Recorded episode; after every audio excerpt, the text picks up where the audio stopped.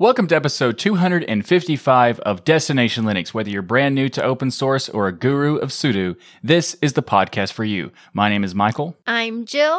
And I'm Ryan. Also, just off camera with us, hyped directly in from Jitsi, is our glorious community of fact checking, ego busting patrons. And on this week's episode of Destination Linux, we have a really special guest, an interview with the creator of Lutris, Mathieu Comandon. Then we're going to discuss KDE appealing to a wider audience. And plus, we have our tips and tricks and software picks, all this and so much more coming up right now on Destination Linux.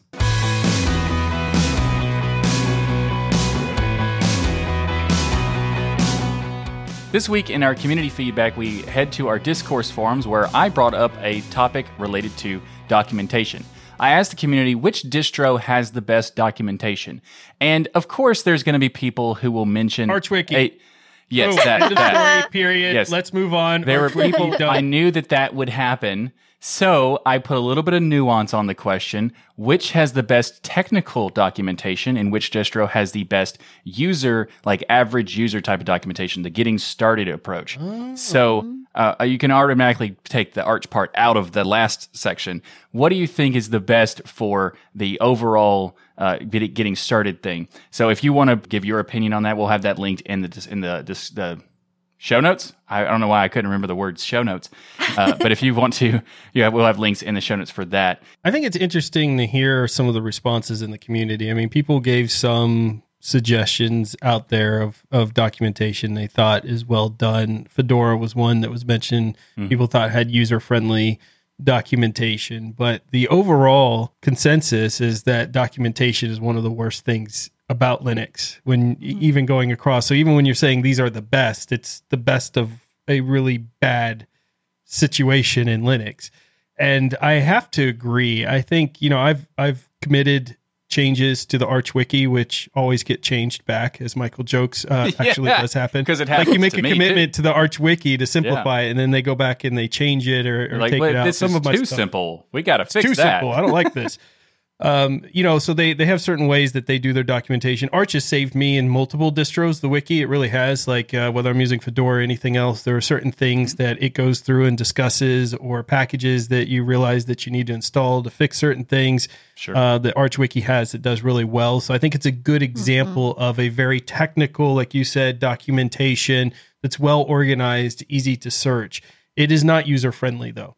And that's a very key point to one of the problems that we're seeing as new people are coming into Linux. We're going to talk about gaming later uh, with Lutris and things. Is that the documentation or understanding terminal commands or cutting and pasting these weird magical incantations is not natural for most people that grew up with computers and grew up using you know Windows 10 uh, they're they're not used to those type of things. So with that, documentation becomes really important. Also, accessibility. I've also contributed to the accessibility documentation for Pop OS.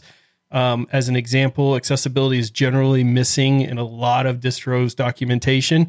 So this is a big problem as well that needs to be looked at and overcome. But the great thing about Linux is all of these problems can be solved with the community, and this is something that everybody can contribute towards.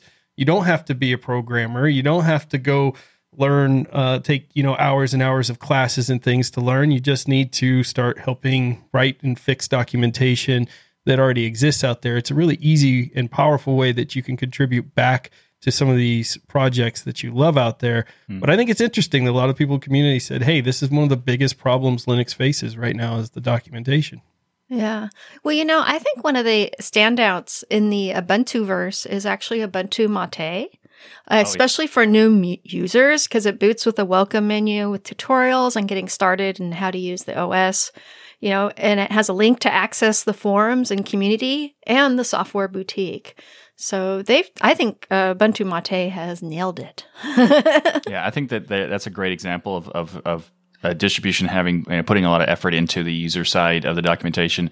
And I do think it is it is still true that like the overall ecosystem needs to do some work on documentation. But I, I love it when I see projects putting that effort in because it's such an important piece that is kind of overlooked. Um, you know, it's it's kind of overlooked because you're not thinking about it in the terms of what you want to create the software and you want to make the software better. So you're spending time for the documentation kind of takes away from that. And I've seen sometimes projects do that for that reason. But it is a very important thing because it makes it easier for people to get started when they see that there's a, a path that's explaining like the steps and things like that. Uh, but I do also want to say that yes, Ryan, the Arch Wiki is useful. It Yeah. is great technical documentation. I'd also argue that Gentoo's documentation is very good too for the technical side. I found a lot of things in the Gentoo wiki that the Arch Wiki didn't have, Whoa, whoa, Ryan. whoa! They can't. that. but there's a lot of great uh, options that are, you know, currently you could start to, to contribute to those to make them better. And I think that that's a great point that uh, Jill said about the Ubuntu Mate. That's a great example that other distros should look at and say, like, how could they improve it, especially with the Welcome app, making it easy to get to that stuff.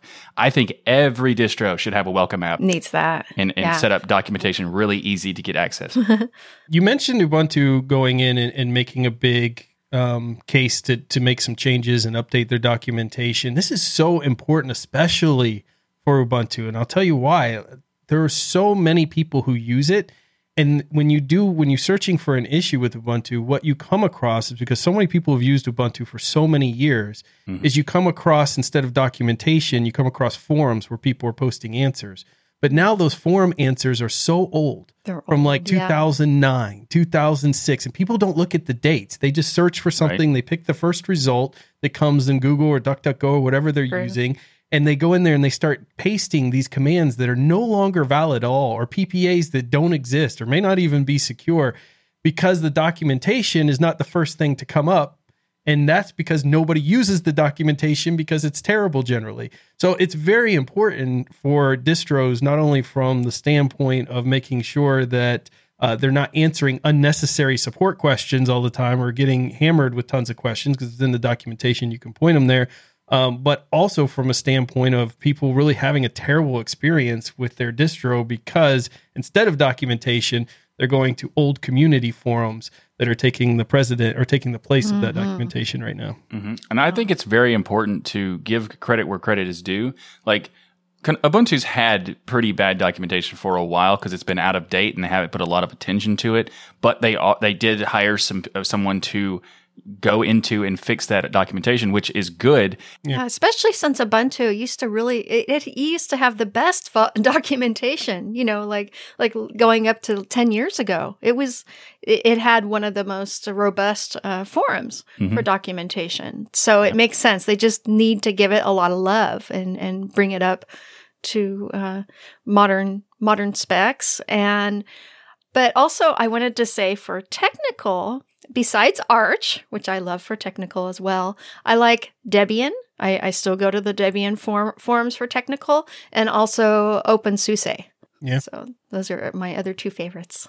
Absolutely. It's interesting that you brought up Ubuntu having the, some of the best documentation, and now you know the, obviously there's some work needs to be done. There's a lot of work needs to be done on all distros, so this is definitely not Yeah. on U- Ubuntu there. Yes. Uh, but it shows the importance of keeping this stuff evergreen, right? And that you can have fantastic documentation. Like the Arch Wiki could be the greatest thing ever today, but four years from now, if nobody's maintaining it, it becomes completely worthless. So that Mm-hmm. maintenance and, and staying involved in documentation is really important. I just want to highlight one more time that accessibility is one of the things I see missing in so many distro Absolutely. documentation. And if you do not have a separate accessibility section, well, you can go on to, for instance, Pop OS has their stuff on Git. You can go look at the accessibility for um, documentation that I contributed to them, and you could take that and use it for other distros as well, because a lot of that accessibility stuff works in multiple distros. But each distro should have that as their own section. Absolutely. But this is why uh, we love the community's engagement. Michael posted a question out there on the discourse forum. You all responded. It got us all talking and thinking about different ways that documentation is kind of im- impacting Linux and how important it is. So we love hearing from you. And what we want you to do is get your official deal in mug, fill it with some coffee or bubbly, sit down at your nearest stool, or if you're an adult, you don't have a stool, so you can sit on your chair, and send us an email at comments at destinationlinux.org. And of course, we have our discourse forum, which was what we highlighted today. So if you want to join in community discussions, then join the Deal In community forum by going to dlnforum.com. This episode of Destination Linux is brought to you by DigitalOcean. Now's the perfect time to dive into DigitalOcean. Their new app platform service helps you build modern cloud native apps for way less money. With App Platform, you could build, deploy, and scale apps and static websites faster and easier than ever before using a simple, intuitive interface.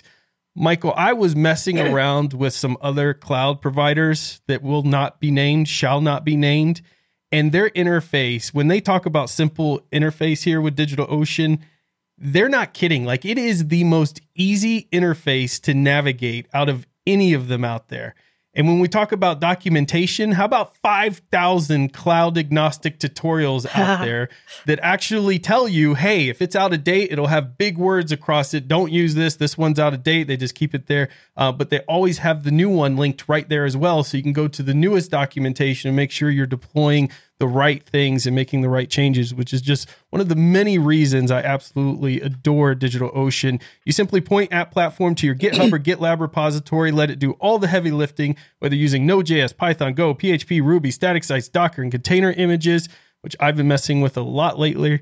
Absolutely love messing with container images. One click installs in DigitalOcean. It's amazing. All of this built on top of DigitalOcean Kubernetes, providing a smoother migration path so you can control your infrastructure setup as a Destination Linux listener and member of the DLN community, they're going to give you $100 to check out this interface, to check out the 5,000 cloud agnostic tutorials, to check out all of this amazing stuff that they're doing at DigitalOcean. You're going to get a $100 credit to play with by going to do.co slash DLN.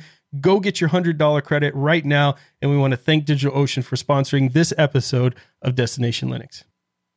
This week, we are excited to welcome Mathieu Comandon, the founder of Lutris, the, to the Destination Linux podcast. But before we get started, it's a special day for Matthew.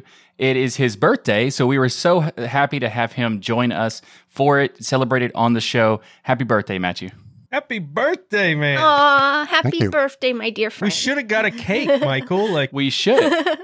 I mean, that I could eat and not share it with anybody because we're all far well, away. Well, as they from say, each the other, cake is a lie, still. so maybe. maybe Hey, not. yeah, exactly. Matthew knows that very well. Yeah. I'm waiting for. Ma- Matthew, welcome to the show. Thank you. Yeah. Happy to be here. So, uh, I first started using Linux in the late 1990s, and you predate me a bit in terms of using Linux. And I would love to know more about your uh, journey leading up to the creation of Lutris. So, how did you get started with using Linux? Before I was on PC, I was uh, using uh, an Amiga 500. So I was never like a, a big fan of uh, Microsoft operating systems, Okay, whether it was uh, MS DOS or uh, Windows 3.11, or it didn't have like the multimedia capabilities of uh, what the Amiga could do, and I don't know, it didn't feel uh, like something I wanted to use. So the first time I, I heard about Linux, uh, it caught my interest because I was looking for anything that wouldn't be uh, Windows, basically. Because at the time, uh, in, so in '95, uh, Amiga was pretty much dead. Uh, Commodore was no longer existed. They, they wanted to to sell the brand, like the Amiga brand, to other companies that didn't work so well and uh, the magazines at the time that the amiga magazines they would start talking about other operating systems so you would have like BeOS uh, and of course linux so um, a bit later i got this linux books my first linux book from a amiga retailer and it came with uh, two slackware cds Slackware again. Woohoo. It's Yep. always Slackware. Slackware got so many people in the Linux. It's crazy. We always hear. yeah.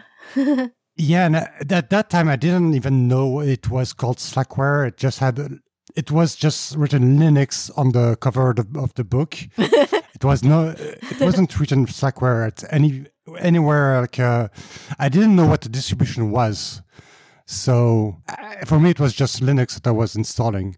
But yeah, that was like the first experience, and uh, and I didn't r- use it full time. I did uh, like the usual, like uh, battling the X3 86 and like the CRT refresh rates and Yeah. all of Have to this. blow up your monitor. uh, managed to run, run Doom.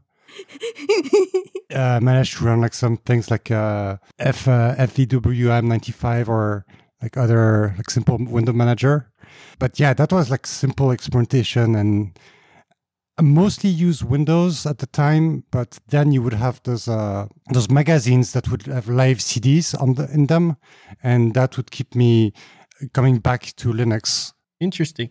So you mentioned the fact that you didn't like Windows 3.11 and DOS, but then when you found the Slackware CD that you didn't know was Slackware, but just said Linux on it, and you installed it, what was it about Linux that you did like in comparison to Windows 3.11 or DOS at the time? What was it that kept your attention? I wouldn't say that there was something that caught my attention at the time. I just started playing with it. I also, I mean, I've never used like Windows 3. Oh, you missed out. Uh, except maybe at school or for. Well, Yeah, No, I don't didn't. think I've missed Yeah. out at all. I mean, I, I, even to this day, I mean, yeah. um, but yeah, the first experience with the PC was Windows 95, and and I didn't like. I wasn't a fan of it, but I mean that was where the the games were. Uh, that was like how I first started using a PC, and I would still like experiment with Linux, but the the fact that it was so rough and so new and it didn't have all the software that Windows had at the time. Like it was really a really a whole universe uh, different bit for what we have now. Like we have all the software now on Linux, but at the time it was really like the only the Unix utilities and small window managers and All business all, the time So- back then. yeah, and uh, and, and I only had like one computer and a, a small hard drive, so it would have like Windows most of the time, and Linux would be like on live CDs, and one like once every few months I would try like, this new live CDs and find out about GNOME or find out about KDE and all of stuff. So yeah, that was like really the like the cool stuff. I was, was discovering all the software, and when I made the jump to being a full-time Linux user, then I didn't feel like so unfamiliar. So you kind of dabbled with the two. You were using Windows 95 for gaming, and gaming became a big deal in your life because it's one of the things we know you for. Uh, so I want to kind of talk about that a little bit. You founded Lutris in 2009. So take us back to 2009. What made you decide to start working on Lutris, and did you plan for Lutris to become this giant thing that it is today? And I, I never expected like gaming on on Linux be as to become as good as it is today. I mean, this is pretty much like the the really top where I mean, almost the- top where I wish we we went. So that's very good. Uh, but back then, like in 2009, I, I was already using uh, Ubuntu for, I had been using Ubuntu for three years. And that was when I made the full switch to Linux when I erased uh, Windows from my drive and, and everything. So I had been a full time Linux user for three years. And running games to work, that wasn't easy. It involved like a lot of tutorials that wasn't, weren't like uh, always good quality. They, uh, sometimes they were made for for uh, an old distribution or yeah, old an old version of a game or whatever. I mean, it wasn't always easy to get something running. Uh, there were a lot of emulators or game engines that were only available as source, so you had to go jump through all those, those hoops to to get them compiled. Um, yeah, it was getting games games to run was took so much time that you would spend all those this time like configuring like the game instead of playing the game. So I wanted to have something that was like, okay, I want just to click a few buttons and and be able to play the game. So that was what started. That's what started me working on Lutris. And back then, like in 2009, like no one cared about uh, gaming on on Linux. Uh, like that was just before uh, Humble Indie Bundle happened. So it had been like a few years since like, uh, like any big title shipped to Linux natively. Yeah, I mean that's we had like so few games, so I was like, okay, since no one cares about Linux, then we might as well uh, try to to improve the the wine situation and get all all the open source engines that we can find and kind of put them together and assemble them and into some uh, single platform that's easy to use. So that was like the beginning of um, of Lutris, and uh, at the time there was uh, Play on Linux that already existed and was already quite popular. But the way it was written, like the architecture of the project, I wasn't a big fan of it. Uh, it was like a mixture of Python and Bash, and I wanted something that was just Python. Um, also at the time, Canonical was pushing a lot for, for like Python development and also GTK development. So they were giving our courses on IRC and and all that kind of stuff. I mean, that's something I, I, miss a lot. And and yeah, so they they were providing this framework as well called Quickly, which made it possible to to develop some GTK apps with Python and really easily ship them like on Launchpad and all this stuff. So that made the, the process easier for the creation of Lutris. That's that's really interesting. I, I wanted to ask you really quick about what you said because uh, you talked about the easy entrance of you know having be able to just quick uh, click a button and have the game uh, because it was previously uh, very difficult. And I thought it, I think it's just fascinating that you decided I want to do I want this to exist so much that I'm willing to build something to make that happen for other people as well. And uh, and you were talking about how uh, you know there wasn't really gaming at the time. People didn't care. Uh, there was uh, like this is actually kind of a, an interesting point because at that period while i would consider myself a gamer and before i switched to linux i would consider myself a gamer i decided that i wanted to switch so much that i was okay with no gaming. That is uh, that was how it was at the time because you really could only play like 10 to 20 games max. And now we're at a period where the you almost everything you want to play is available and Lutris makes it so easy to do that. So first, thank you for making it and do it and going yes. through that process. Yeah, uh, absolutely. Uh, I'm so glad it annoyed you so that you fixed it for all of us. Yeah. exactly. And you know, Lutris really has changed the landscape for gaming on Linux. Oh my gosh. For not just playing new games, but for the emulated cl- classics. I mean, gaming on Linux wouldn't be where it is today if it wasn't for Lutris. And then, you know, Valve came along and had their Linux initiative. So mm-hmm. I think in a way you actually kind of inspired Valve to even get involved because prior to Lutris there wasn't like like there was Loki software years earlier and then all of a sudden there was nothing for a few years. Um, yeah, and also like the the way well I'll mention it later, but uh, but the way the Proton works is very very similar to to uh, how, how, we've been uh, using Lutris. It's like a, a, lot of similarities between Proton and and, and uh, mm. but I, will expand on that uh, later on. Uh, but yeah, there's little doubt that Valve kind of um, took so, at least some ideas from Lutris to uh, to make Steam Play and Proton and all that stuff. Yes. Yeah, yeah, Matthew, I was going to make a point. I remember when when no, when No Man's Sky came out, and it ran on Wine, but it, it wasn't that great, and it wasn't really smooth. And Matthew actually made tweaks in Lutris and Wine to optimize it to better run on Linux. You know, making it a lot cleaner and a, a higher frames per second, and it made me so happy because Lutris has done this with a a, a dozen so many or games. so games, yeah. and it it made such a difference with me because when I was doing my Linux journey and I'm trying to show people, hey, this is a good platform, you can game on it and all this stuff. And I remember before I learned about Lutris sitting there trying to get Doom 2016 to run. And oh my gosh, trying to find the right wine engine and trying to install the missing drivers and figure out the error messages, or just installing Lutris and installing Doom and playing. Very big yeah. difference between those two and experiences. And Lutris just made things so much smoother across the board for sure. well, what's awesome is because I'm a close friend with Matthew, it's what's really cool is when there's games that weren't working on on Linux in uh, Wine or or Proton, I could ask Matthew to get them to work for me on Lutris. the inside scoop.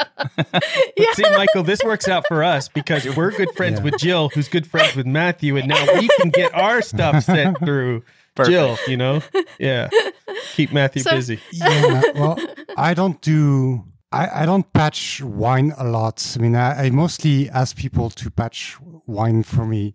So it will probably end up uh, to going to uh, Glorious Eggroll, who does also Proton.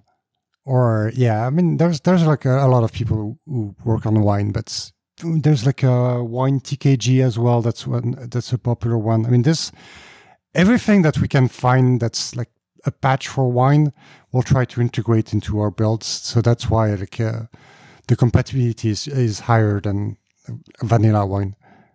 Mm. Yeah, that's awesome. But yeah, I don't personally do the, the, the patching of, of wine. Yeah.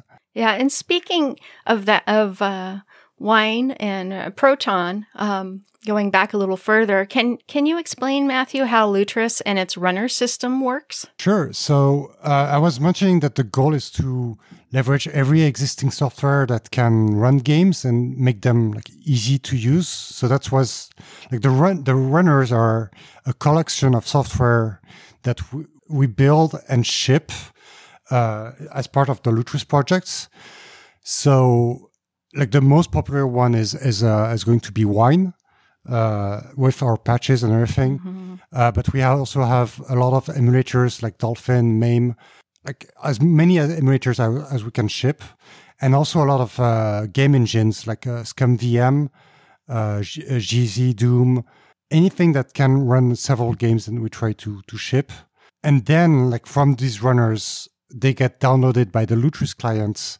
From the Lutris client, then the user can add their game libraries. So it can be GOG, Humble Bundle, uh, Steam. So any game source they they add to the clients, and from the client they can install the games, uh, then use the the runners to to to launch the games. So yeah, it's like several like pieces that are put together like f- through the, the clients. Um, there's also something that's quite transparent from the user's per- perspective, but the, the games get installed with uh, a script that can be edited and uh, and modified from the website. So it's completely open to anyone. In a lot of cases, it's not it's not useful to have one. Uh, Lutris can manage to install like a, a GOG game or a Steam game by itself without a script. But if there's like anything special going on, like during the game setup, then some someone can go and, and make a script. So that's useful for say um, a game where the the main game, like the base one, doesn't work anymore because it's like too old or something. But there's a mod to to get the, the game running. So I was like, for example, I was uh, trying to play Kingpin Life of Crime, like an old FPS that was for Windows and for Linux, to be fair. Uh, so and, and I was trying to get it running, and it would always uh, it was always crash. But there, there's a an up to date community mod for it, and and thanks to those install scripts, scripts, it's very easy to to download the mod, set it up in, in place of the the game executable. So that's like the sort of thing that's Lutris can do to uh, to make the the life of gamers easier. And we kind of seen how impactful this can be where Lutris takes care of some of that stuff on the back end or makes the instructions very clear if there's anything in additional with Lutris you have to do to get a game running like with this Linus videos and things where people see these terminal commands and they panic. So to some of us veterans getting a game running and mm. running some of these commands and doing some of these configs, maybe it's not a big deal to us. But to somebody who's not familiar with Linux, uh, getting in there and seeing, oh, you got to go into this config file and make all these tweaks and then run these commands and then add this stuff in and then choose this one. It's just way too confusing. And that's where Lutris made such a big difference in my mind in, in simplifying getting those type of things running so you could just play the game, which is what we all want to do. Yeah, absolutely. Lutris makes it so easy to contribute as well. Like I, uh, for, for those who don't know, I have contributed to Lutris, sort of. And this is the thing that makes me really happy about the way that Lutris works and the community works because my contribution has been completely rewritten and made way better than what I did. So, because I, I added a game that was using an emulator and it was, and I, I did like the, you know, I added the script to make it run and set up the emulator and all that stuff. And then I went back like, I don't know, six months later to check to see if like there was any like uh, updates to see if there's anything that needed to be changed. And then I looked at it like, oh, so the only thing that's still here is the screenshots that I posted. That's fine because this is way better approach. so that's one of the things I love about Lutris as well. They'll take your crap code and fix it. Yes, exactly. exactly. Michael, what game was it? Uh, GoldenEye for the N64. Ah. Yeah. This was a this was years ago, but you were talking about a proton earlier, and uh, you were talking about the differences, like how they're similar. And I was wondering if you can go more into detail about that, and also how has uh, proton itself affected Lutris? Like, has it helped it, maybe hindered it? What is the situation between uh, the differences between how Lutris works and in Proton?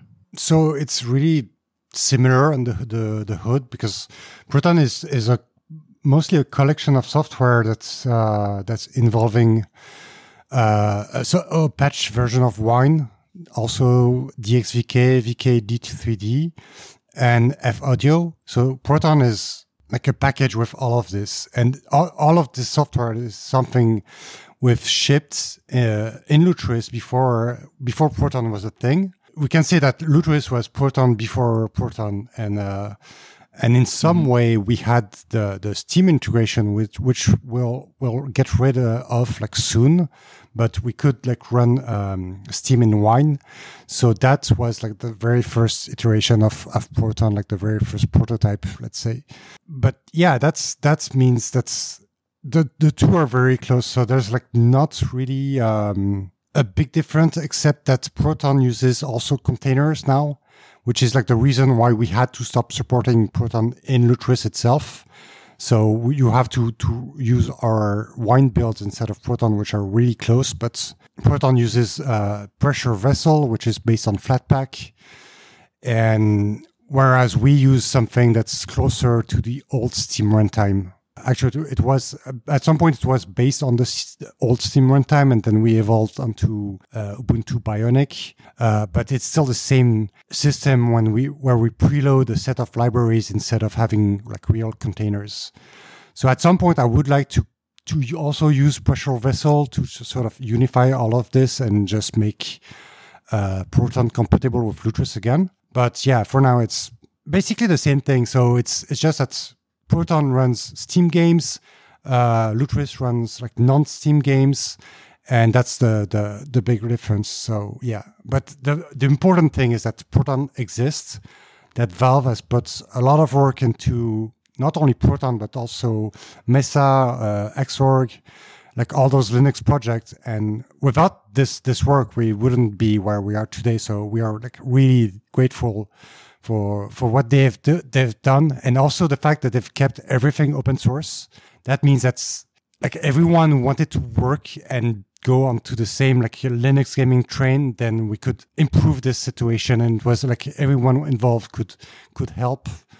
And you know they could have made like everything proprietary and and not give back to the community, but they they they have not done that. They kept everything open source. So yeah, mm, really we're grateful for that. Yeah, that's an awesome point. I mean, the fact that, you know, Valve and worked on Proton with Codeweavers to make it an open source project so that it could be beneficial to everyone is is fantastic. But I and I and the the work they're doing on the other stuff is really cool. And I think it's a great point that you mentioned how that Lutris is great for the games that are not in Steam and you can integrate, you know, yeah. with Lutris, you can integrate GOG and all of these things into one. So it becomes a manager of all of your games as well, which is really nice. I love that fact. Uh, you mentioned though that Proton's doing something in these containers, and you guys are using kind of the original engines, and you plan to switch to their container system that they're using for Proton. Did I hear that correctly? Yeah, I mean, I, have experimented a, a little bit with pressure vessel, and if we can manage it, then yes, I would like to to switch to to this system. Uh, if it's worth it, I mean, I, I, don't see it very complicated. If it's worth worth doing, then yeah, I would like to to be it like the the way of we go onward because our current runtime system as is at as its limitation. I mean, there's a reason also that uh, Valve has stopped using it and has switched to this uh, pressure vessel system. Yeah, it's still no real plans. It's just that I've started experimented with uh, pressure vessel. I've started like seeing if I could run things in it, and I could. So I, from there, I don't know. I, will I'll, I'll see uh, what happens. Like once the Steam Deck is released, maybe I'll have more time to to experiment on that front. It's not one of the priorities of the project, but it's still something that I would like to, to work on. Yeah. So Mathieu, on on the Lutris uh, website, you mentioned a focus on video game preservation. Um, for those who aren't aware, what is video game preservation and why is it such an important focus for Lutris? I mean, I know, but we got to let our audience know. yeah, so for a lot of people, uh, Lutris is a way to, to run Windows games, which wasn't the goal originally. So I wanted to to make this uh, t- this preservation aspect more prevalent because that was like the original goal of the project was really to be able to run any game, not not only Windows games, but really a- any game that's uh, you might have played during the course of your life. Then then I wanted it to be playable using Lutris. And otherwise, mm-hmm. if it was only for Windows games, I would have just starting contributing to Play on Linux, which was a solution back then but yeah, that was that's only one one of the platforms that I want to to support. And and before because the the computing platforms they move so fast and they change so often, then we have games that are like not that old that are not con- now considered retro. So maybe the the goal of that is to to keep your games longer on your machine so they don't age that that fast. So by using any means we have like mods or open source engines or anything we can find, then we make the, the games last longer. That way you don't have to, to have only a few selection of games on your machine, but you can keep all your game collection that you've had throughout your life on, on this machine using Lutris. So it's not only like PC games, but also your PlayStation games, also your Super Nintendo games. Uh, also, what I would like to do is make people more comfortable with the concept of emulation, because even if it's games that people have bought, then they're kind of like frisky to to get like ROMs off the internet and stuff. But I mean, they have paid for the game. They they they were here when when the game companies have released the game and they were here to support the company. So I believe that they have the right to to run the game today. Like the people who were who have bought the game at some point should still have the the right to to play the game today, Absolutely. even if you have to download a mm-hmm. copy of the internet or something. Yeah, I mean that's a I think that's a very important piece because like if you could see in the background, I have some games consoles and some specific games that from old generations of stuff that like you really can't practically play right now because I'd have to get an adapter to be able to connect the consoles to my existing TVs or monitors because they don't support the connectors anymore. Uh, and having the like the the preservation aspect of you know involving emulators is very important to me because there are certain games like I was talking about with GoldenEye N64 that wouldn't be accessible to me at all right now. And I think it's very important because I, I still love that game. Yeah, you had memories that you built with that game. I had a mm-hmm. game like that. I think it was called Laser Squad and it was a really old game that me and my cousin spent a summer playing. And i remember somebody had preserved it on the internet uh, which i was so thankful for because i got to look at how terrible the game was. But back then it looked amazing to me. But how terrible right. it looks to me today but still have fun and kind of relive that. Because this is art and it's a part of our lives and preserving these games and keeping them around is just as important as preserving any other type of art out there. And that's why i think the work that lutris is doing and others uh, that are out there trying to preserve these games, making sure you can run them is such an important thing because otherwise they're going to be lost. I mean, we might be able to find them in Jill's museum on a floppy or something like that, but otherwise they'd be gone, you know? So, talking about consoles out there, the Steam Deck has a lot of Linux users really excited for the future of gaming and that this is going to bring a lot of attention to gaming on Linux. And with that, of course, a lot more users potentially as well. Are there plans to make sure there's compatibility with Lutris, or what are your thoughts overall on this device? So I'm very excited as, as well to, for the Steam Deck. The, the device itself has a, a desktop mode like the old SteamOS had as well. So I'm not too worried about uh, the regular version of Lutris running on, on it. But that said, it's like not the, the most, the easiest way to control it. So the plan is to have a full screen UI for like for the Steam Deck, but not only the Steam Deck, also like for, for TVs or any device. This is something we've had plans we had before the Steam Deck was announced. We wanted to have some kind of console like interface that you can get a controller and, and use it on like on a, on a big screen. Uh, so yeah, now is like the perfect time to start working on that because the, the Steam Deck is shipping soon. So, uh, I would like to have something before uh, before the Steam Deck is available. There were like many options to to start building a, a, a UI for for the Steam Deck, and the one that made the most sense was Godot. It's like an open source project, so that was a very important point for me. And also, it can do like full screen. It can do like control supports, and it seems like very easy to to get familiar with. It uses like a Godot script, which is very similar to to Python it shouldn't be too hard porting some of the code um, over to Godot. So it's not going to be a full port. I'm not going to port the, the, the full UI. I mean, at least yet, I don't think so. At least there's going to be a front end in, in Godot. Like a part of the backend will be in Python still. So yeah, that that's kind of the plan for for the Steam Deck. Uh, meanwhile, I built a machine that is roughly equivalent to the, the specs of the Steam Deck, and that's what I'm going to use uh, mm-hmm. before the, the device ships. And this is something with the Ryzen um, 5600G. So no, no GPU, and it runs like every game I've thrown at it, it runs the game great. So even like Doom Eternal or Cyberpunk, all those games nice. they, they, run i mean not not at high frame rates so sometimes it's like 30 fps but it's still it still runs like in any case mm-hmm. yeah it's, it's amazing what the integrated graphics on Ryzen can actually run these days if, if you've not had a chance to play with them it, it blew me away i had a, a, a, little mini pc that i put one of those chips in and every game i threw at it you could play in a comfortable frame rate now you're going to get 150 frames per second on a AAA game, but you're going to have a playable 30 frames per second which on a yeah. Steam Deck is what they're really shooting for there on a portable uh, kind of environment. Yep. And I love that you took the initiative to go out there and build a machine that's going to mimic like the Steam Deck so you can start getting Lutris and everything geared towards that. I think that's so awesome and shows just how much you care about this project. Yeah, so I built like a first I call them consoles now because they they are like I treat them like game consoles. They are computers that run that just run games. And I have like my first Lutris console. I care so much about that I don't want to mess with it. It's like a production device.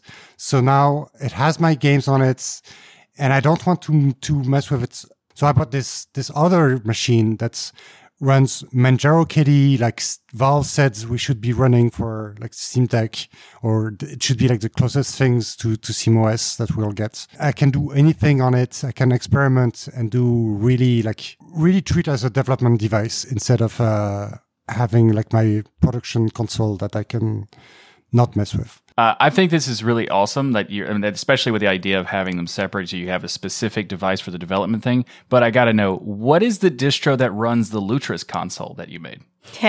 so it's Pop OS because that's the the distro I use like on most of my machines, and it's something that that uh, works for me. Nice. The other one runs Manjaro KDE, so I'd say that they both run equally well. Uh, one is running GNOME and the other KDE. I mean, it doesn't make that much of a difference. See, Michael, it doesn't make much of a difference. I, I, don't, I don't know, maybe. For, yeah, for him to build his own computer for his. Yeah, okay, sure. But like, that's, a, that's a broad statement, Ryan. yeah, KDE and GNOME, no difference. You don't need it. Yeah. Uh, but there are some people in our audience I, I, can't see, I don't understand why, but there are some people in our audience that don't care about gaming that much. Uh, and I, I, do think that gaming is very important, and obviously we do as uh, everybody here does. Do you think the growing gaming community on Linux is an important factor for the growth of Linux market share in general? And if so, why? And I've always considered games to be like the most advanced thing that a machine can do. I mean, it it pushes like all the limits of a machine. It has to do like real time graphics. It has to do audio. It has to treat all the inputs of the machine like really fast and be as low latency as possible. And sometimes in like really heavy networked environment, like we have like hundreds of players at the same time. So this like really pushes like the machine to its its uh, full extent. So if you can run games, then you can basically do everything else. So if we got that covered, then the rest is like almost easy, like the the heavy uh, graphical applications, and then that's that's. I mean, we already see that we already have like really good audio software, really good like 3D software. We just have like a new Blender release. I mean, that's really good stuff that we're seeing on, on Linux. And it's like the, the, the improvements we see in the video games, they will also affect the other software. So if we get improvements in like, uh, say, kernel resp- responsiveness for video games, that increases responsiveness for like the whole desktop and uh, the other apps as well. So yeah, I mean, I, I think this mm-hmm. is like an important part of, uh, and even like just market share, it will attract users. So it will make, uh, publishers more susceptible to write their software for Linux, like non games even. Yeah, it, it's interesting because I, I've seen some claims out there. You know, we see comments and stuff sometimes on, on, our videos when we talk about gaming. Individuals don't care about gaming, and it's cool not to care about gaming. I mean, if you if it's not for you, it's not for you. But I've also seen people act like it's not a a serious thing or or that important. Um, and or that it's for people who are kids or younger and things. And there are so many people I've run into in the gaming world who are from the professional world of lawyers and doctors and everything. Gaming's not just a young person thing anymore of all age groups and uh, all groups really entirely and even a lot of famous people now who are well-known billionaires. So if you're like well games are a waste of time and nobody who's successful plays games you got people like elon musk and larry page and steven spielberg and richard branson we're all known gamers out there that love playing games and spend their time games and also very successful in their own worlds of things that they do. But also i point people to the fact of how big the gaming industry is uh, I've mentioned this before, but I think it's a really important statistic that because it keeps growing. The last time we talked about the gaming industry and how much it's worth, it was that, and it really surprised a lot of people when I said this, is that it's actually bigger than the music industry and the movie industry combined. Combined. Mm. So as much money as music and all the movies and blockbusters out there, which nobody looks at a movie, even though you're just sitting there doing nothing, considers it a waste of time, but somehow consider games a waste of time. Uh, it's bigger. Gaming is way bigger, but actually, gaming is four times bigger in revenue than movies now in 2020. It hit 159 billion dollars, which is four times the size of the movie industry, and it's three times the size of the music industry, which is only worth 57 billion dollars of 2020. So if you look at this, gaming on Linux, like you said, yes, it pushes the machine. It uses every ounce of power that a machine can and it pushes innovation because of that innovation that gets used mm-hmm. to make movies innovation that gets used to make animations for rendering for all mm-hmm. this other stuff that people 3d modeling all these other industries that aren't gaming actually benefit from what's happening in gaming and what the gaming industry is pushing so i guess i say that to say gaming is very important even if it's not something somebody who's listening particularly enjoys the importance of the industry and the importance of getting it on Linux cannot be understated in my mind. There's stuff like Unreal Engine 5 that's not started. People haven't started using it in games, but it's used like in architecture, it's used like in engineering, uh, in movies. So, so yeah, it's it's like it it was a game engine at the start and now it's it has like all these applications that are outside of games because uh, the software is so powerful. Yeah, a lot of my animation students, um, I'm I'm you know teaching them animation, but also on game engines on Unity and Unreal because of that reason. Because the even the t- television and uh, film industry is moving to that. So. Very cool. Also, for those who have a, uh, a like a overlap between gaming enthusiast and a movie enthusiast. Also, be sure mm-hmm. to put F in the comments for a RIP rock blockbuster. Uh, just to let oh, them know. we missed Blockbuster. yeah, man, let's bring Blockbuster. You said Blockbusters. You said Blockbusters like, oh, Blockbuster. oh, man. I miss going there hunting for a movie and it not being in stock. I hate this digital world where I can watch whatever I want whenever I want. Well, I mean, we could go into details, but we could probably leave this to the, the another conversation. Yeah. Yeah, we'll do that in a Patreon after show. But my next question actually comes from the community here, which is they want to know what your favorite game is. Woohoo, Mathieu. And no pressure to pick a favorite game of all games ever. I mean, I don't have just one. Uh, I'd say that I like a lot of uh, the Metroidvania styles, like Super Metroid. Like that's one of the, my favorite ones. But in the same style, I liked uh, Bloodstained a lot. Uh, that re- that came out recently, and also like the Dooms a lot, like the new Doom, like Doom Eternal. I like the Darksiders Oh, yeah, series Dark as well, Good. like the three, three, dark, the three Darksiders, like the, they were really great.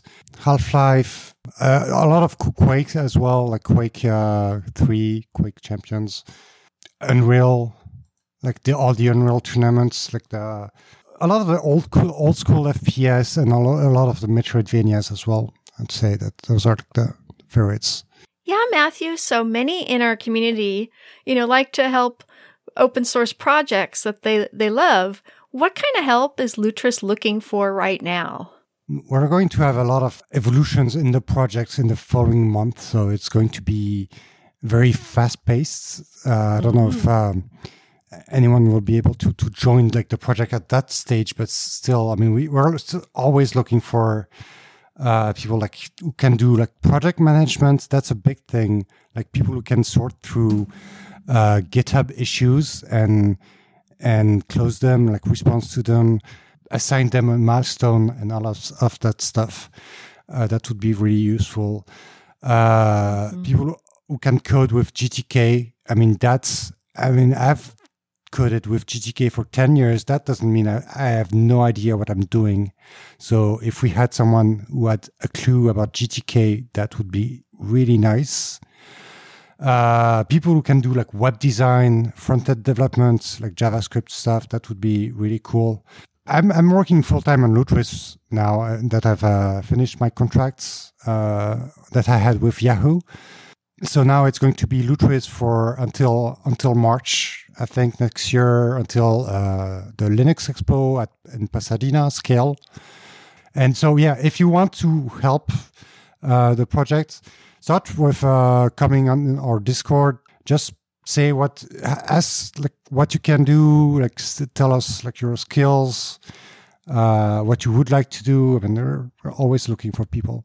No, that's fantastic. So it sounds like you guys could use mm-hmm. help in many different areas from project management, web design, actual coding and things, GTK, but anything, anybody has some skill sets, they can go to Lutris Discord and hopefully be able to jump in there and help you guys out, which it's such a good project and a great learning opportunity as well. I hope a lot of people in our community take advantage of that. So to kind of leave it off, what are some exciting things coming to Lutris that we can look forward to that you can tell us about today?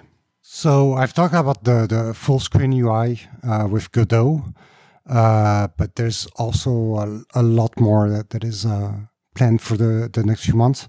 Um, a lot of the features that we've planned um, from the start are we should have them like coming soon, like the Origin integration uh, with Ubisoft, with uh, Battle.net, Nice. itch.io as well. So all of those uh, stores would have their full integration into the Lutris client. So you, it would be like a Humble Bundle or a GOG right now in in the the Lutris clients.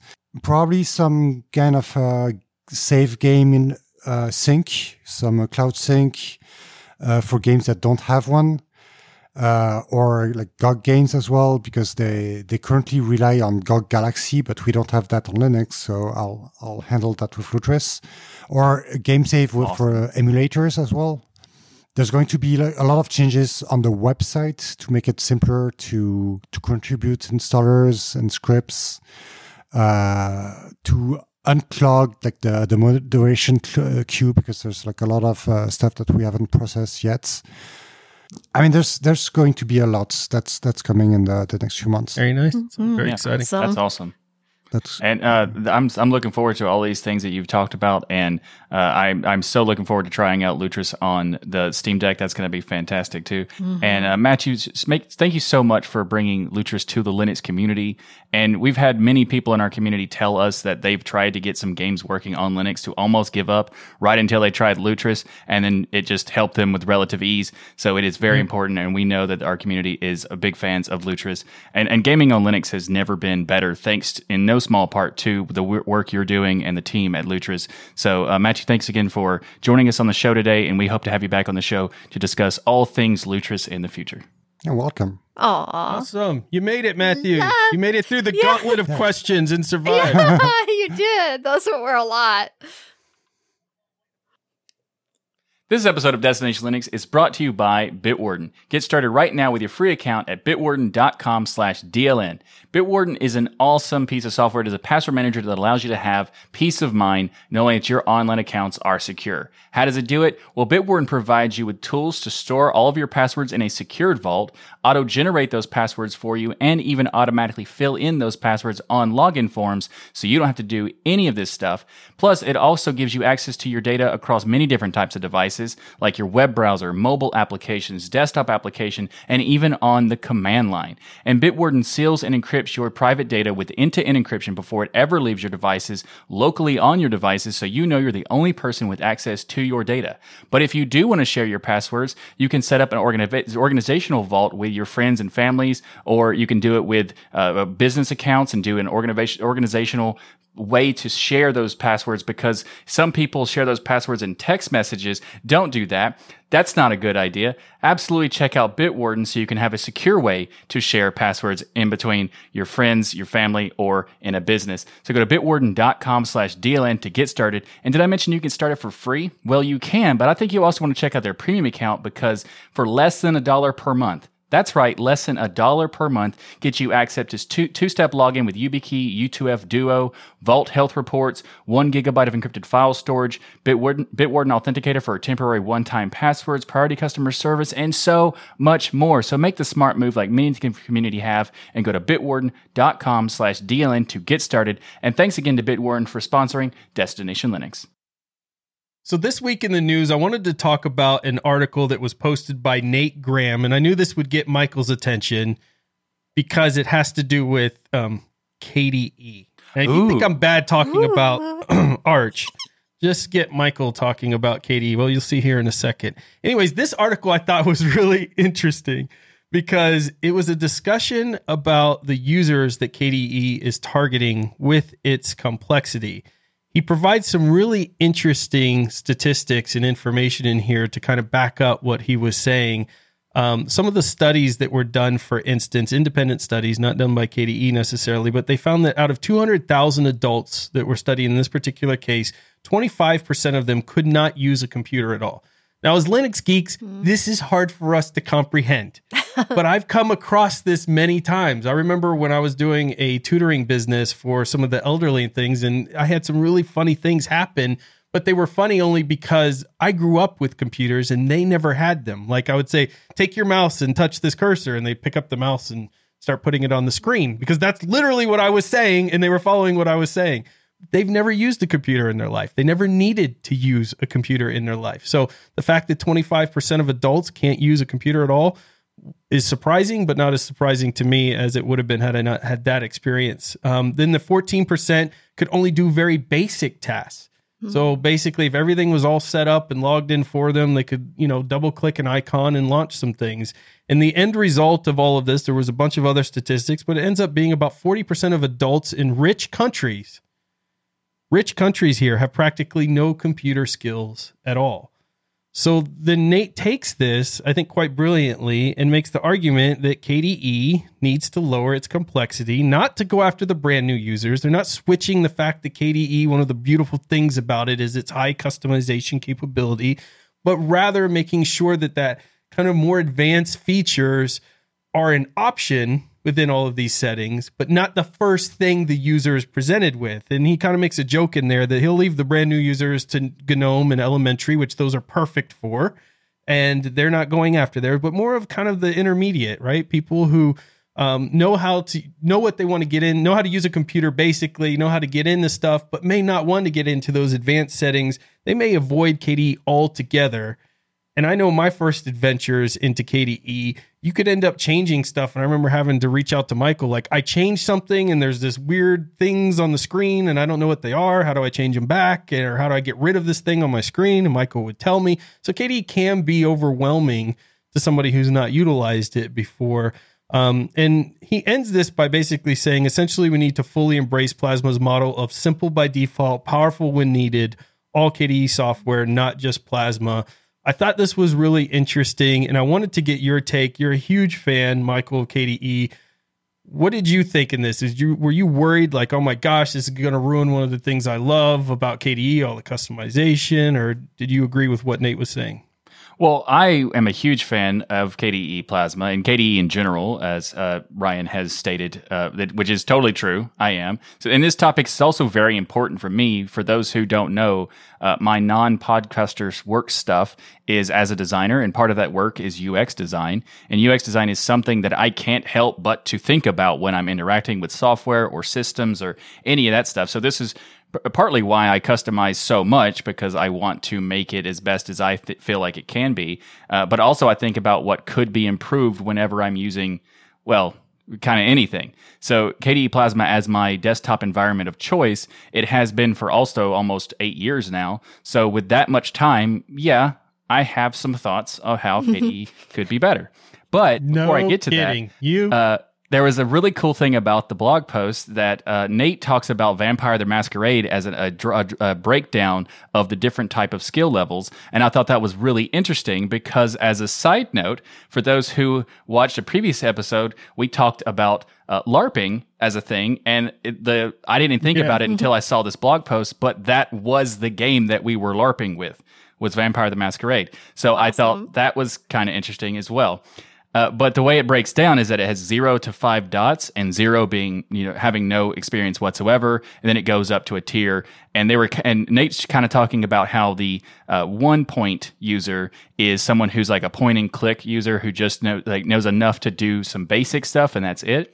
And how they need to KDE needs to focus on that kind of, of tier. And I think it'd be good to have you know a consideration for the zero point user as well. But it also is kind of hard to do that because when you, you're talking about you have picking up the mouse and touching the mouse on the screen, you know, there that that's kind of difficult to you know have consideration for. But I still think it maybe in some ways think about it. But I'm not going to go into like a pitch meeting or whatever about what changes I would make because you know I left my diagrams and whiteboards in my other pants. But darn what, it. what I will say is I'm very happy to see this blog post being made. I was very very happy because to me the you know they have a, there's a phrase called default is king. Essentially meaning whatever you have set up by default is going to be what people are expecting the system to do, Especially if those people are me, because I Yes. leave everything at default. yes, especially for Ryan. Yes, which is his whole not changing anything is a little bit like you know uh, it, ir- it irks me a little bit when I go to his house and he's like, "Here, try this." Like, but why did you change nothing? Uh, anyway, so when I when I when I see these uh, things, I think about like how KDE is already awesome, but it could be the ultimate desktop of all of Linux, in my opinion, if it were to address the pain points of these one point level users. So you know, what would I change? I guess like if I could snap my, snap my fingers and change only one thing, I think it would be simplifying the system settings. Like I Mm, there's yeah. yes. there's a lot of things that I would like to change, but I think the system settings being simplified is the most important. And I don't mean removing anything. I don't like not changing and like taking out stuff. I, I think that system settings is amazing and, and powerful and absolutely ideal for people like me to have so much control that we can customize whatever we want. But for the one point users, I think it it can be overwhelming. So I'd split it up where you would first go to the system settings. You'd have a simple set of settings, just the, the most basic things that are the most important for the average user to be able to control and change, and then have an advanced button. So when you click it, it shows here's everything you can have now. And I think that would go a very long way to simplifying the process for the users who are getting started. Yeah, there's another thing that's come up multiple times, Michael, with KDE, and it, it's I think it's a bigger issue. I know there's scripts and programs and stuff to fix it, but I know it's been a pain point for you as well. Is if you distro hop or you change computers or you upgrade and you have all of these customizations that I don't have to worry about because I use everything default. But in your case, all these customizations that you've done and exporting and importing those settings in KDE is a pain. I think it still is quite a bit of pain because while it can be done, because I know there's going to be the comment, you can export it. It's like in files all over the place with KDE to get it all together and try to basically export your settings and then be able to import them into a new install of KDE. Yes, That's still a problem. Yeah, unfortunately, that that, that that's I, I didn't put that on my list uh, necessarily as like the top thing because because I if I had to pick one thing, I think just simplifying the the entrance to the system settings is my thing that I would pick. But the second thing would probably be to be importing and exporting of the settings. I think that would be amazing to have that. Now that you said that there is a way to do it, and there is, it is kind of convoluted because of how the like. It's really cool that all the files and configurations for uh, KDE is stored inside of your home folder, but it's also in a bunch of different folders and a bunch of different files. So it's really hard to know what you changed and where they would where they would be to save them. Uh, and there are some third party tools to like Konsave to be able to export those settings and things like that. But if KDE were to have that, it would be a game changer to a lot of people. Now, I don't think this is necessarily a one point user thing because I don't think a lot of people would have the need to change over, but I think it also could be, you know, it could be a one point user thing. For example, let's say a, a one point user puts Plasma on their laptop and then they they decide I like this so much, I want to put it on my another laptop or I want to put it on my desktop and then to have that same experience, they would have to duplicate a lot of the workflow and it, it just wouldn't be the easiest of things. And uh, porting the settings from one computer to another would be a huge value for them. And also it'd be, you know, a huge value to everybody who uses Plasma and wants to put it on multiple things. Like, for example, I realize like I can do it, but even then I don't really want to. So it kind of holds me back from trying other distributions. It holds me back from moving it to other computers. Like my laptop is currently not running Plasma because of having to tr- transition the workflow. Uh, what but, is it running, Michael? huh? I couldn't hear you. You kind of broke up there. What is it? Uh, uh, it's it's got GNOME on it. Oh, oh really? It's got, yeah, it's got, yeah, welcome. I'd like to say got, welcome to the GNOME family. Okay, it's got Fedora GNOME. Yes, um, that's yeah. true. Um, well, now that you've called me out on it, it might be changing. Who knows? Who knows? Yeah, there you go. Um, but yeah, it's currently running GNOME on the laptop, and That's it's cool. It's a nice, it's a nice way of like one of the cool things about GNOME is that the out of the box experience is rather nice, and you don't have to change a ton. There are things that you I would change, of course, because I like customizing everything. Uh, but it is nice for people who don't like want to customize, such as Ryan. I can I can see why he would use that stuff. But with, anyway, with all that said, I, I I'm super excited to see what comes from this blog post for KDE because I think it's already fantastic. And by addressing the one point users, I think this could make KDE Plasma the undisputed champion of the desktop. I Aww. think you're not wrong there. I think it definitely yeah. could. Jill, what are your thoughts on this? Um, I, to me, this is uh, this uh, article is is at the right moment because as yeah. we know, KDE is going to be the default for the Steam Deck. And that's going to be a lot of the first first users introduction to Good Linux. Point. So this is very very important. And this article to me, you know, definitely answers the age-old question with Linux, you know, just Linux in general, how far do we simplify the user experience to make it easier for new users? You know, that, yeah. that that's something we need to work on and and make things easier for them, but have the power for us. Absolutely. What's interesting is you look at something like Windows, and there are three different system setting control panel options within Windows that you may, yeah. to this day, I will stumble upon randomly the wrong one that I don't, uh-huh. the control panel that I really meant the other control panel that has the more advanced things that I need to get into. So it's not like Windows has really done this well no. at all themselves. It's just people are used to it because they have to use it for school. They had to use it uh, for work, and so they're used to kind of dealing with that nonsense or having a sysadmin have to deal with it for them. Um, mm-hmm. In KDE, exactly. there's so much customization and brilliance here, and I love the idea if they can somehow do that mixture that Windows even never got right, which is have that simple layer and then have the advanced layer, but not have like eight layers to accomplish that, right? It's just one yeah. or the other, your simple or your advanced uh, kind of view there. But ultimately, Jill, I think you made a brilliant point about the Steam Deck and the KDE. And this is a really important point time for them to start making these changes. And I just love Nate's blog. If you mm-hmm. haven't checked out Nate's oh, blog, amazing. it's pointieststick.com. and he always puts some really brilliant thoughts out there into the community and things. So just a huge shout out to him. I think it's also this. great that he does the list week in KDE, so he's paying attention to what's happening in KDE and letting people know about what's coming and that sort of stuff, which is fantastic because there's a lot of like a lot of inner workings and a lot of gears that makes KDE work, and that that, that even their applications are called KDE gears. I didn't do that on purpose, but that anyway. So that that's there's a lot of inner workings to make it all you know come together, and having Nate explain it to the people who are not able to like watch everything as it happens is so valuable. And I think that it'd be something that a lot of projects should consider to do as well, because it makes it easier for people to kind of see what's happening and get excited for those things. Also, it makes it easier for me to put it on shows. That's, you know, just a side note. That's true. Yeah, just a side note. But I think that the Steam Deck point is a great example of you know people getting you know introduced to KDE in a you know st- uh, upfront way, and even those people might be zero point users or one point users, you know that kind of thing, and they're more likely going to be a large quantity of those kinds of users because it's a kind of an introduction to Linux in in that sense. So I think this is a fantastic thing that KDE has put out there to you know talk about because uh, Plasma is wonderful. I love Plasma, but the defaults, you know, they could be better. They could be better.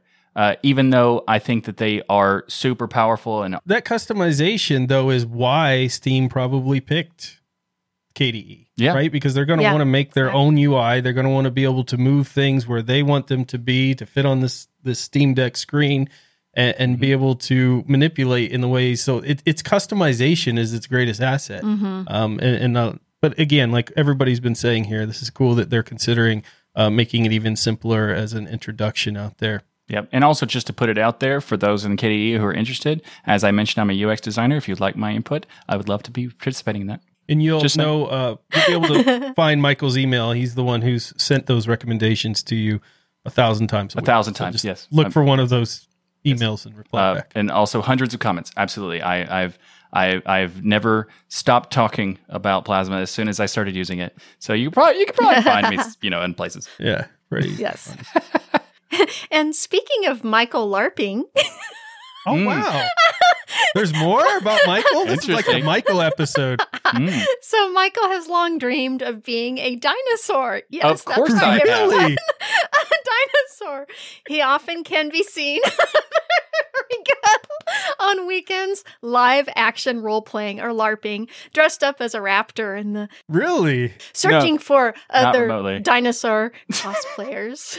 You know, Jill, this is fascinating. I never knew this. I've been friends with Michael for a long time. I didn't know he did this on the weekends. Me he kinda neither. this from me, but I'm glad. you- I didn't Glad know it somebody- either. That's he, he does it in his sleep without knowing it. ah, that's what that's what it is. That's what it is. So you've long dreamed of being a raptor, Michael. Apparently. a T Rex maybe. So this the good news is that this week's game will allow him to partake in his dino dreams in a more private setting, laughing out loud. So the game this week is called Raptor Territory. Yes, Nice. Raptor Territory. It, it is an early access indie game that describes itself on Steam like this. Raptor Territory is a strategic PvP action game that allows you to take control of a Deinonychus and engage yourself in multiple game modes full of fun and excitement. Collaborate with other players to capture the world map and be beware of your enemies' surroundings eh, surrounding you to become an obstacle in your quest. Very nice. There you go, Michael. You can finally live I your dreams out. Wait, now I need this to connect it to like a motion control capture thing, so I can do this. And then, Yeah. Yeah. Look how look how good he is. Uh, you guys got to watch the video version of Destination Linux. If you just listen to the podcast, because Michael's Raptor impersonation. I think it's spot Very on. good. Off the I'm, chain. I'm impressed. I'm impressed. Good job, Michael. So what's really cool is Raptor Territory has six really fun game ro- modes. Uh, one I've played is Rescue the Baby Deinonychus, who has been spawned into this spooky world. You know, carry it through, thrive, and survive. And it's also got lots of really cool team modes. And one of which is you can get up to 52 players divided into four teams. And be the undisputed conqueror of the nests by destroying the nests of the rival teams. Oh, yeah. nice. Multiplayer dinosaur LARPing. Awesome. yes. or in Michael's case, you can eat as much as you can, beat the other team in this festive meal competition. the team That that sounds eats the most delicious. wins the glory. you know, if you've ever met Michael in person, you would know why this is so fitting for him because he eats like eight sandwiches at a time. Like most human beings make a sandwich, not Michael. There's Yeah. like eight of Well, he them. eats- that he It's not eats that one- much, but it is a little bit. It's a, Like yeah. dinosaurs, he eats one big meal a day. That much I That's- know. I didn't think about that. He was LARPing the whole time he was eating at my place. I get it. All right.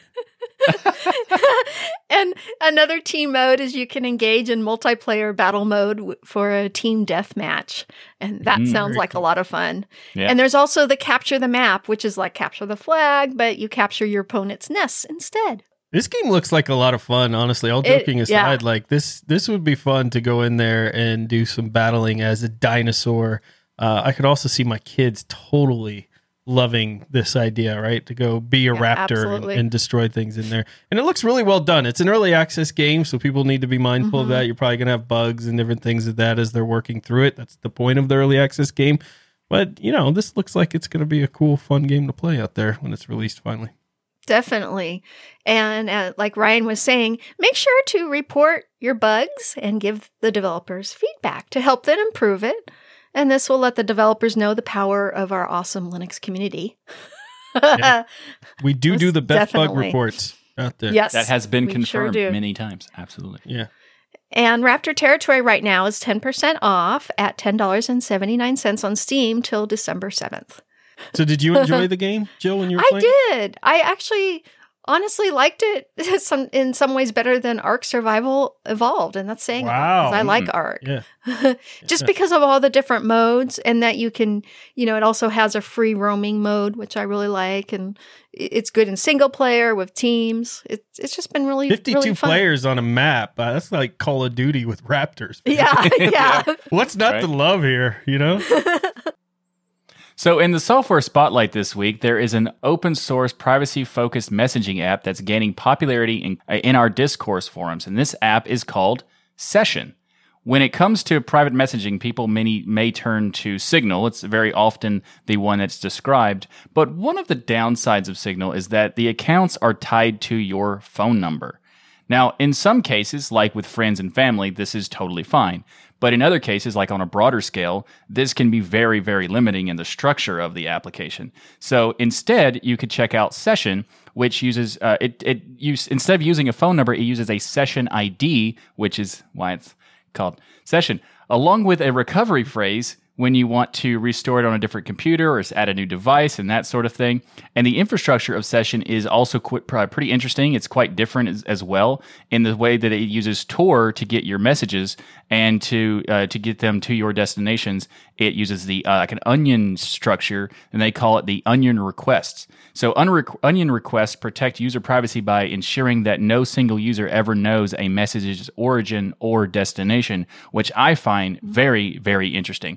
So if you want to check this application out, you will have links in the show notes. I love that they're using some of Onion here. And I, I just want to give a shout out to Tor out there is looking for users to voluntarily help them with bridges. They're, they need more bridges built out there for Tor and things. But uh, I like the idea too of not being tied to my phone number in here. And one of the folks that I work with with some of the videos I've been doing on my channel lately, actually um, in the InfoSec world, introduced me to this tool session here as an alternative to play with.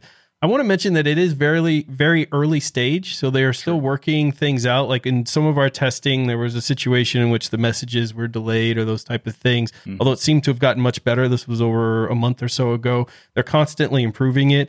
Uh, but this is something that I think is really cool to go out there and support. Frankly, any tool out there uh, that you can get your hands on that's kind of focused on this privacy and security is really important. Also, I did a video on DuckDuckGo. They have their new app tracking tool out. And after I did the video, they actually sent me the beta key to get into this. And I mention this only because I was shocked when I turned this on how many applications and things trackers were going. I'm talking in the hundreds Mm. were going off on my device within a few hours of having this in that it was blocking uh, from things like apps that I had forgotten were even pre-installed on the phone, like Google News and stuff like that. Um, so I just say this to say all of these tools like Session and things definitely go out there and check those out. And they're very important to the community that we find things like this that are not in the mainstream that really help with the privacy issues that are going on with your phones and your apps and also people who are reporters or whistleblowers or those type of things require something like this that could keep their information secure and safe and that's why it's so important to have tools being developed like session out there Absolutely. all right, in our tip of the week this week, this is one that actually we gave to our patrons early because we needed to help Michael with something that was going on with his hardware last week. So it actually became very useful last week and hopefully Yeah. will become useful in your troubleshooting as well. Uh, so the tool that I want to talk about or the command is called DMI decode.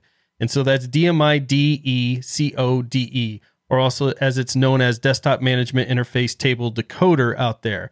Now, the DMI decode may need to be installed on your system before you can use it, so it may not be automatically installed with your particular distro. However, this tool is very powerful for when users need information on their system's hardware, such as your processor, your RAM, DIMMs, BIOS detail, memory, serial numbers, those type of things. And that was the particular issue that we are working on with Michael is we wanted to see is his RAM operating at the actual speeds without having to reboot and go into the BIOS and things that it was advertised for. And we were actually able to find a problem going on with the memory utilizing this. And Michael also had the advantage of running this and then getting new memory. So that's always an Mm-hmm. Yeah. So if you're wondering, was running at an optimal speed? No, not even it was close. not. It oh, was running at like DDR3 level speed. So there were some issues with the memory there. But that's why this is such a cool command. So you do a sudo and then space DMIDE E code and then tac tac type and then space memory. And boom, you will have information on your memory. So you could do that right now. Of course, we'll have it in the show notes to check out. And there are other flags as well that you can use with this.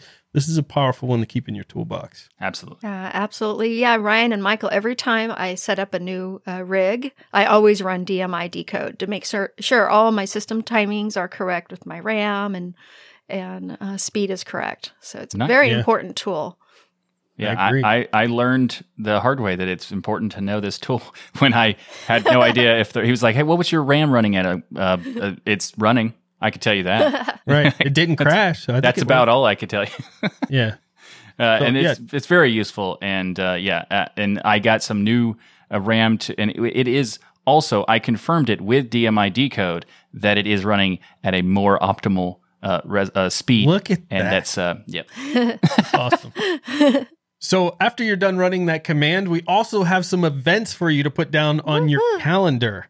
So starting at 9 a.m. Eastern on December 13th, 2021, going to 9 a.m. December 14th. So that's 24 hours if you notice there. So starting at 9 a.m. on December 13th, running till 9 a.m. on December 14th.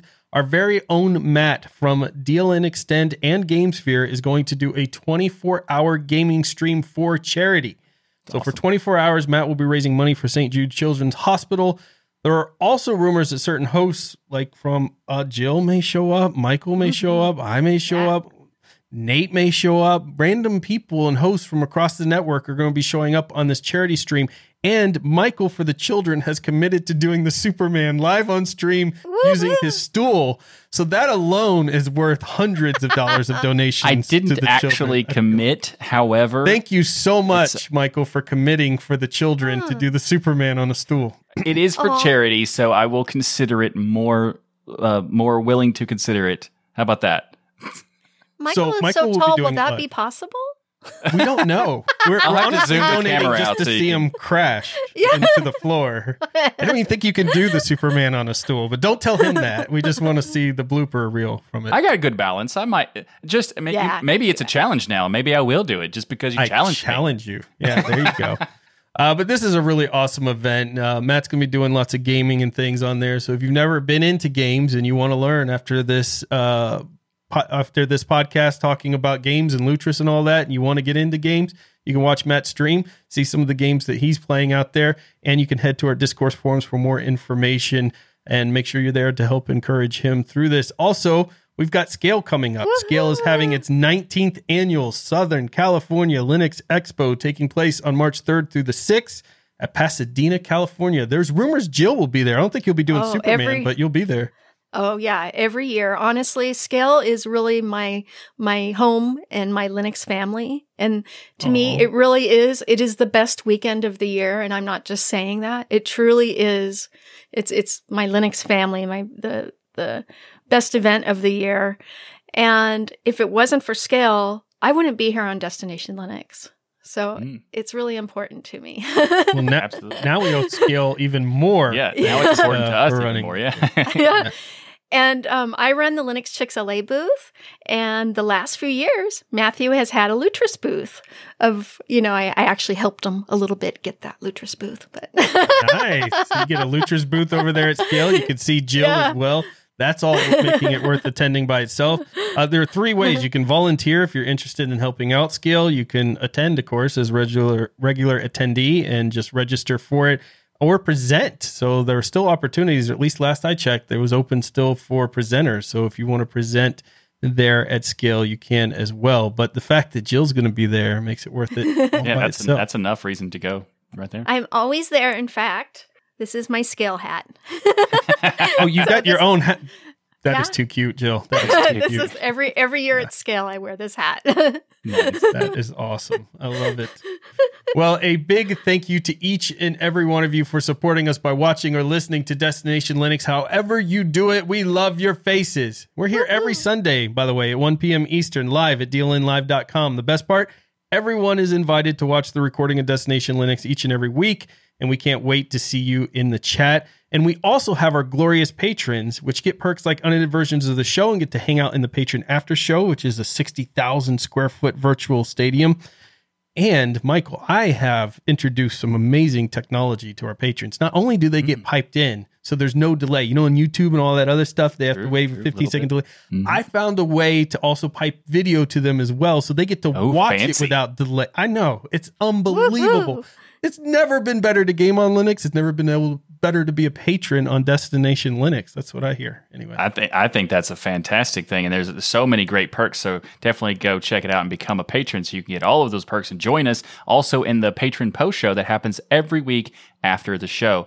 And if you want to support the channel and the show as well, we have things like the dlnstore.com where you can pick up some awesome swag. We have t-shirts, hoodies, mugs, stickers, backpacks, and so much cool stuff. Check it out at dlnstore.com. And make sure to check out all the amazing shows here on the Destination Linux Network. We have the Sudo Show, the This Week in Linux, the DasGeek Channel, DLN Extend, Hardware Addicts, GameSphere, and the Fedora Podcast. And everyone head to destinationlinux.network and subscribe to all these great shows.